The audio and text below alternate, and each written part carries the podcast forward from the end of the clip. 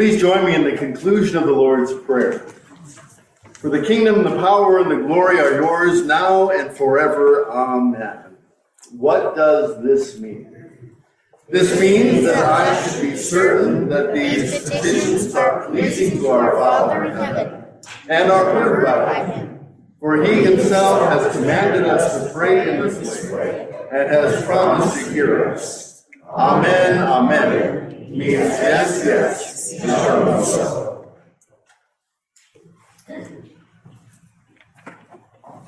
For thine is the kingdom and the power and the glory, now and forever.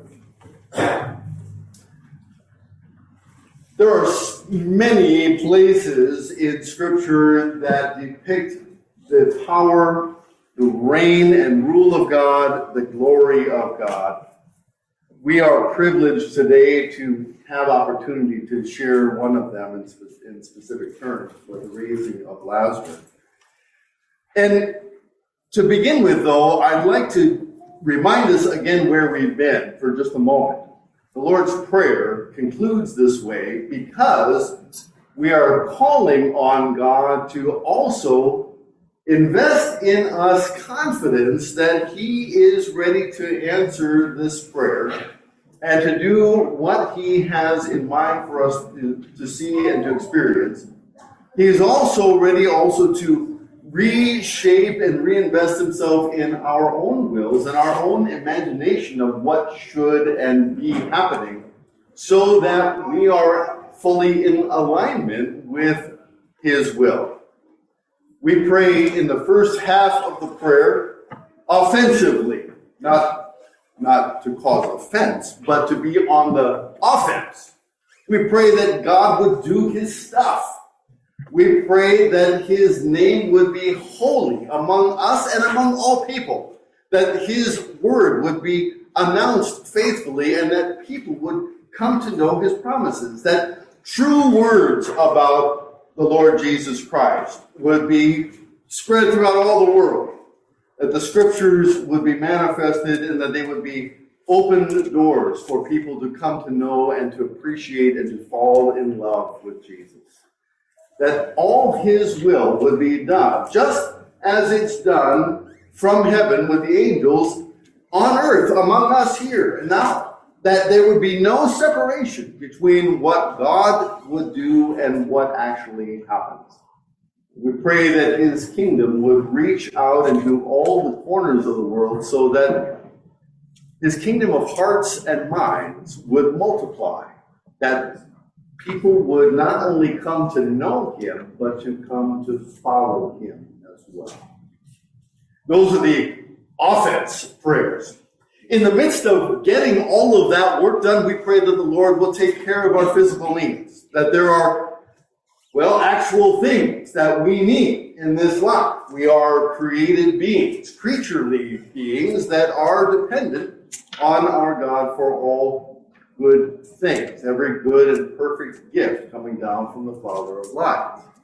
And so we pray that good weather, good government, good pious neighbors, good families would be continually raised up around us so that all of our needs, both physically and socially, mentally and, and spiritually, will be taken care of. That there is constant infrastructure supporting life around us, from the sun shining on the fields to the trucks that move across the highways of the world to bring that produce to all the places it needs to go. So that there is safety, security, the rule of law, and all the things that keep us able to continue to work in the world in peace and productively, to bring creative and beautiful things to bear out of God's good world, to partner with Him in that way. But then there is also evil that needs to be addressed. So we, first of all, pray for God to do all of His good stuff, and we pray that He would not only take care of us in terms of spirit and soul, but also in terms of body. But then the prayers of protection come in, the, the defense prayers come in, forgiveness of sins, rescue from death and the devil, and and, and, and uh, doing away deliverance from all evil, forgiveness and, and protection from temptation, All of these are the, the defensive prayers that keep us in the faith and not joining in with the evil that is already present in the world through those who do not know Christ and also from even the demonic that tries to subvert his word, that we be faithful unto death all the way through. Now we come to this conclusion that recognizes all of those things the, the offense, the care, and now the defense that all of those things would be on the Lord's agenda and that we would be part of the work that He does. Not just bystanders or not just in the stands, but on the field, actually running the plays with Him. That taking His direction as our quarterback, that we're running in alignment with all the things that He would have done in His good world this way until He comes again. Now we trust that all of that is happening even when we wonder whether the answers that our prayers go up, whether those answers are coming in the same way that we expect them to come. God answers every prayer, especially the one that here He gives us to pray. Sometimes we're looking for a particular kind of answer, and so sometimes we miss God's answer. Or sometimes he answers it in a way that we're not expecting because he has a different idea. But in all those cases, he wants us to transparently and as his dear children come to him as an act of faith, as an act of worship, as an act of recognizing that he's the one in charge, we are not. To humbly pray in line with the first commandment and also his own invitation from the Son, Jesus Christ, to bring these words to him.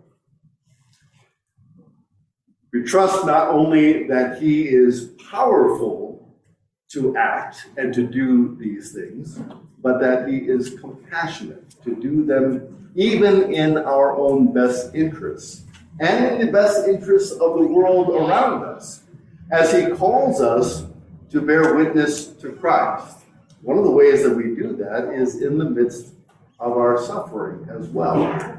As the sufferings of our own bodies, the sufferings of the world, and the other things around us engage us, it focuses our attention, focuses our attention on Christ, and gives the world outside a true picture of God's care, comfort, and compassion, as well as His power, as our faith is strengthened even while our bodies degenerate. In the course of visitation with folks at hospitals these last couple of weeks, leading to these, these two deaths that we will be remembering over the course of this week, it is a wonder. And my own thought that we don't have martyrs in the same way as we did in the first century of Christianity.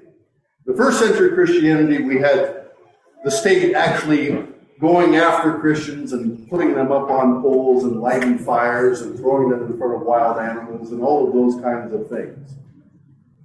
But the benefit to the church of all of those things was to see the faithfulness that God's Holy Spirit worked in those disciples of Jesus so that the church could be strengthened to know that as I meet my death, the Lord is still with me, carrying me over that threshold, because he knows resurrection is on the way.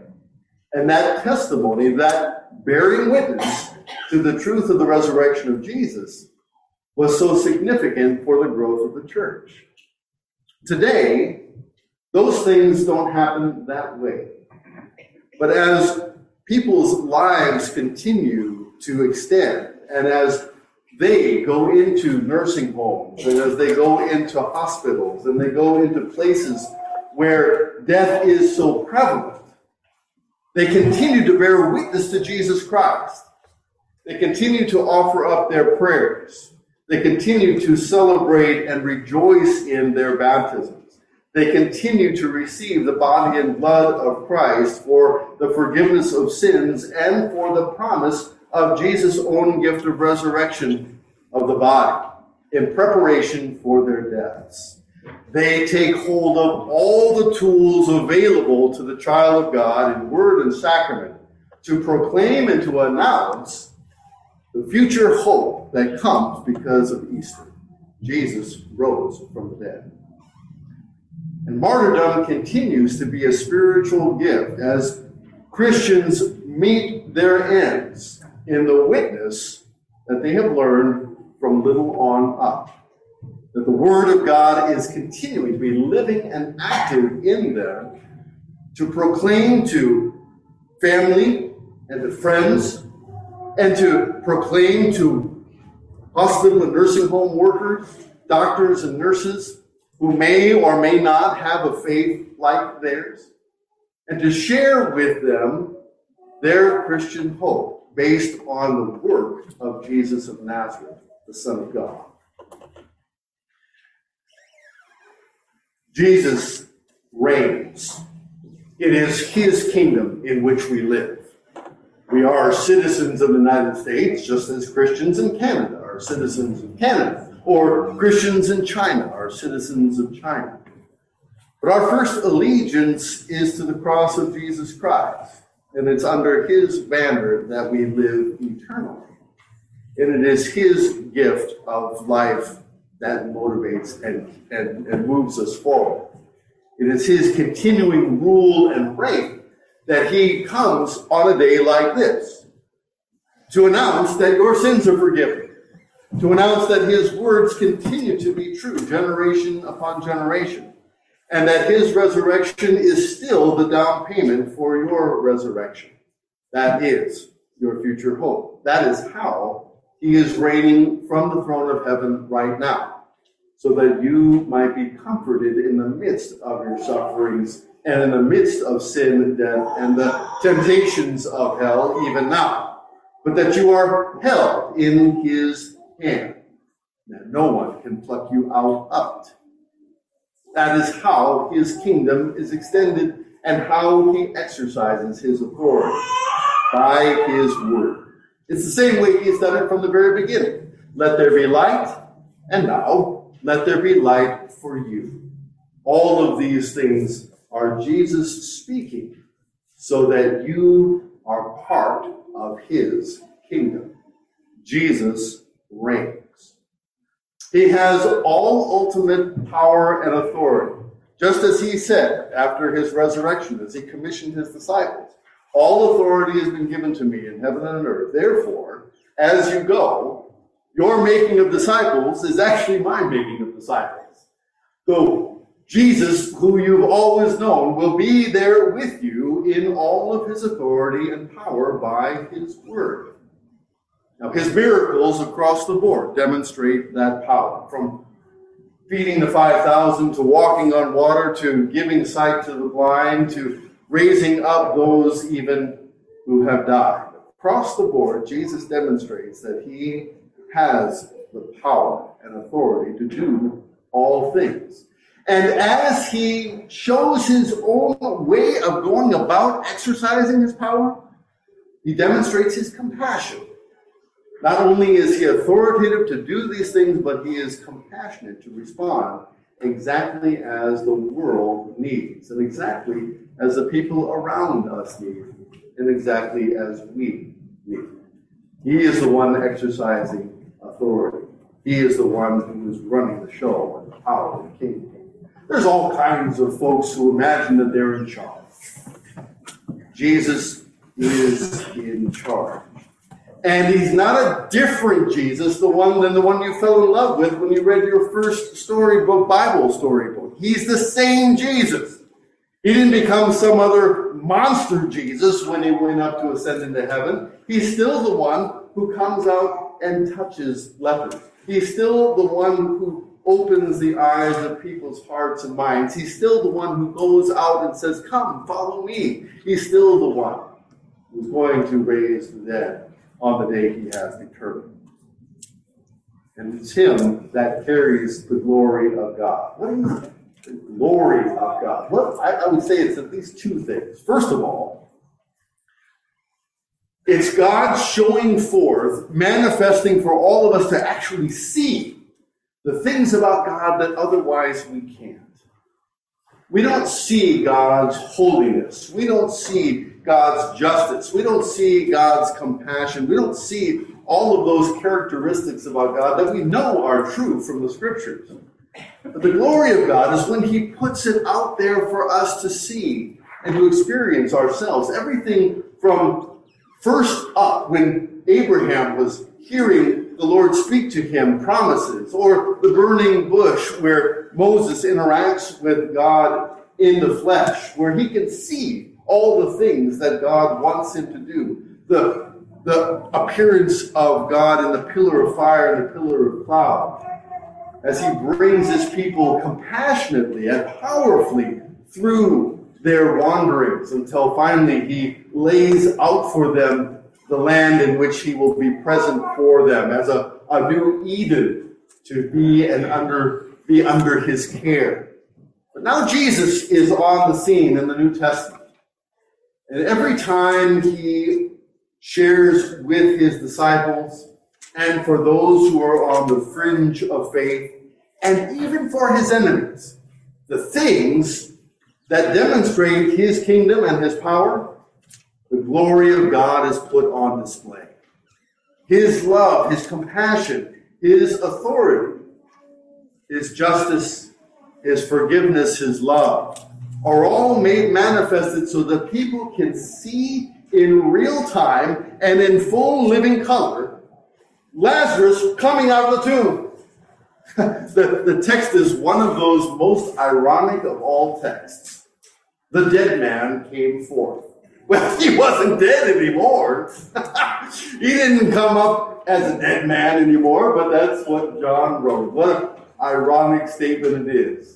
Lazarus, the man who had died, comes forth as a preview of coming attractions. Because our Lord Jesus, the very next weekend following, is going to rise himself as this entire story ramps up over the course of these days.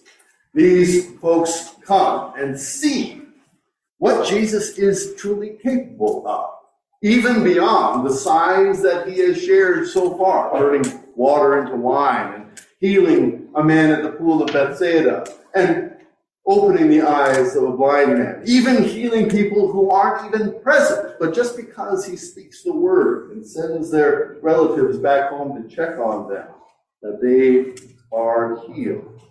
But now a man dead, four days, rises from the dead. Jesus has authority. It is his kingdom that is in charge. It is his power that is put on display and active in the world for our sakes. And all of these things put the glory of God in front of us so that we can embrace a God who answers these prayers, knowing full well that the, the, the deposit of promise, that the resurrection of the body is what all of this is pointing towards. So even as we make our way towards our own physical death, we know because Jesus says so that is not the final word. I am the resurrection and the life, says the Lord. He who believes in me will never die. He who believes in me is in my care, under my authority, a member of my kingdom. And I am pleased raise all things together for the good of my new creation it is a pleasure not only to know you now, but to look forward to knowing you around the Lamb's throne forever. Because this same Jesus who called Lazarus out of the grave is preparing to call all of us to his side. The resurrection of the body and the life everlasting. Just as we confess every single. So that the world can hear and so that our hearts can be comforted. Amen. The peace of God that passes all human understanding. Keep your hearts and minds in faith towards Christ Jesus. Amen. Amen.